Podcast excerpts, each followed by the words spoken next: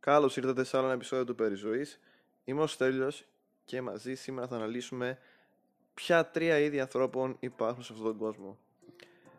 Πρώτα απ' όλα να πούμε ότι αυτό που λέω δεν είναι απόλυτο εξ αρχής και είναι ξεκάθαρα η άποψη που θα παραθέσω από το βιβλίο του Νικολό Μακιαβέλη που ίσως αρκετοί γνωρίζετε που λέγεται Ηγεμόνας.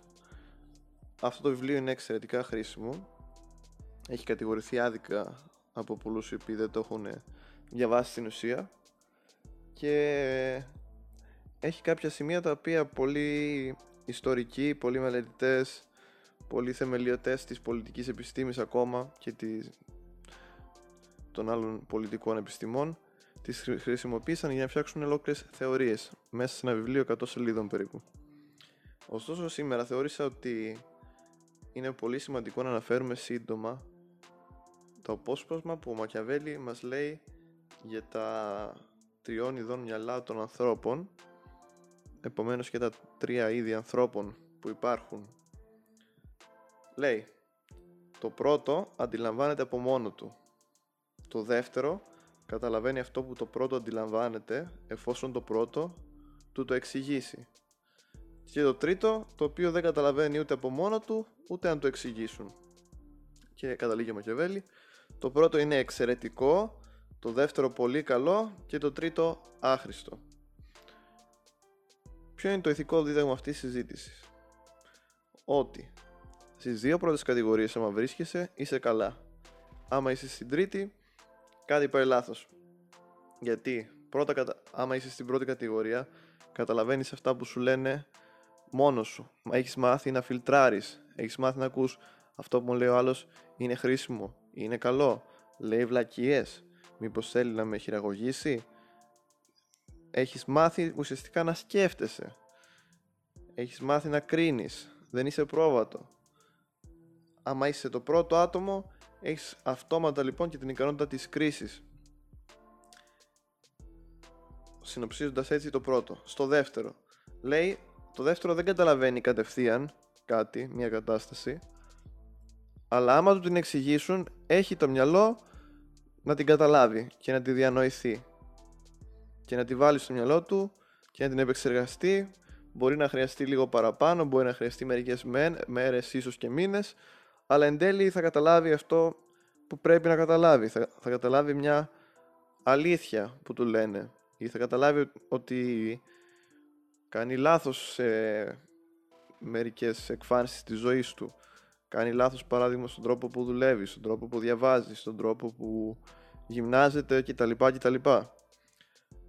Άρα υπάρχει σωτηρία. Αυτό ουσιαστικά είναι ένα σχόλιο το οποίο είναι από αυτό το κομμάτι προκύπτει. Υπάρχει σωτηρία και να μην ξέρεις. Και είναι απόλυτα σωστό να προσπαθείς να μάθεις συνεχώς. Έτσι ώστε να μην χρειάζεται να νιώθεις άσχημα άμα δεν ξέρεις κατευθείαν κάτι ίσα ίσα να χαίρεσαι για το ότι έχεις στο μυαλό να προσπαθήσεις να βελτιωθείς. Ουσιαστικά ο δεύτερος άνθρωπος, κατά τη γνώμη μου, είναι πιο σημαντικός και σε καλύτερη μοίρα από τον πρώτο.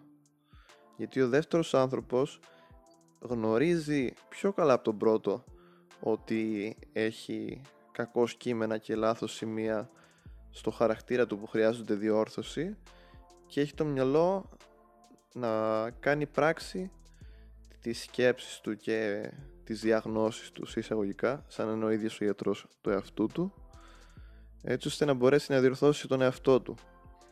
Οπότε φτάνουμε, πιστεύω, στο δεύτερο άνθρωπο καταλήγοντας ότι αν δεν είναι εξίσου σημαντικός με τον πρώτο, είναι πιο σημαντικός ακόμα. Σε καμία περίπτωση δεν είναι λιγότερο σημαντικός και άξιος. Ο τρίτος λοιπόν δεν καταλαβαίνει ούτε από μόνος του, ούτε αν του εξηγήσουν και είναι τελείως άχρηστος. Αυτό σχετίζεται και με, το, με την ακοή που έχουμε ξανασυζητήσει. Ο τρίτος άνθρωπος δεν ακούει, δεν έχει κρίση και πολλές φορές δεν έχει και βούληση. Ο τρίτος άνθρωπος είναι ο άνθρωπος που ιδέες όπως, όπως αυτή ας πούμε όπως της χρήσης λέξεων, της πολιτικής ορθότητας ιδέες όπως το ότι όλοι γεννιούμαστε ας πούμε δεν γεννιέμαι αγόρι, γεννιέμαι ουδέτερο και επειδή μου το είπαν αυτό ισχύει. Έτσι, τέτοιες ιδέες, τέτοιες επικίνδυνες ιδέες, τέτοιες ιδέες οι οποίες πάνε ενάντια σε όλη την ανθρωπότητα, σε όλα αυτά που λέγανε οι άνθρωποι όλα τα χρόνια, τέτοιες ιδέες είναι άχρηστες, ε, σύμφωνα πάντα με το Μακεβέλη, έτσι, άμα πάρουμε αυτό που λέει, της μετρητής.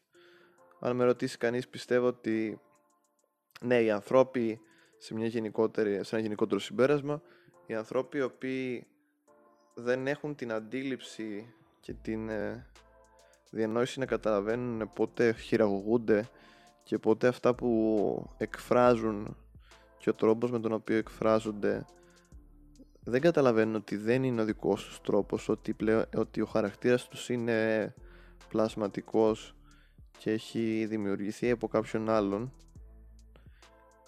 καθ' όλη τη διάρκεια της ζωής τους αυτοί οι άνθρωποι είναι άνθρωποι επικίνδυνοι και είναι άνθρωποι οι οποίοι είναι επικίνδυνοι βασικά, όχι, όχι απλά άχρηστοι, είναι επικίνδυνοι άνθρωποι. Τώρα άμα με ρωτάτε εμένα θα έλεγα ότι υπάρχει ίσως και για αυτό σωτηρία. Δεν θέλω να είμαι πεσημιστής και απεσιόδοξος.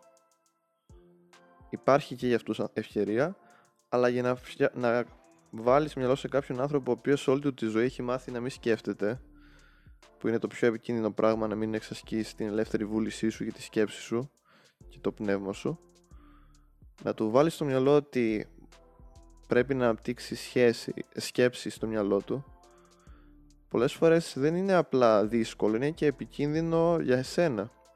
Δεν ξέρω ποιος έχει διαβάσει τον όμορφο θαυμαστό κόσμο του Huxley όπου ο Άγριος σε έναν μετακόσμο που δεν επέχει και πολύ από το σήμερα ο Άγριος όταν προσπαθεί να αφυπνίσει τους ανθρώπους κατηγορίας Γ ή Δ τους ανθρώπους τέλος πάντων κατώτερης κατηγορίας στον μετακόσμο του Huxley προσπαθεί να τους πει ας πούμε δεν καταλαβαίνετε ότι αυτό που κάνετε δεν το σκέφτεστε εσείς και σας έχουν δημιουργήσει έτσι; Τι κάνουν αυτοί; Όχι μόνο δεν τον ακούνε. Όχι μόνο δεν ε, καταλαβαίνουν τι συμβαίνει αλλά κυνηγάνε να το σκοτώσουν.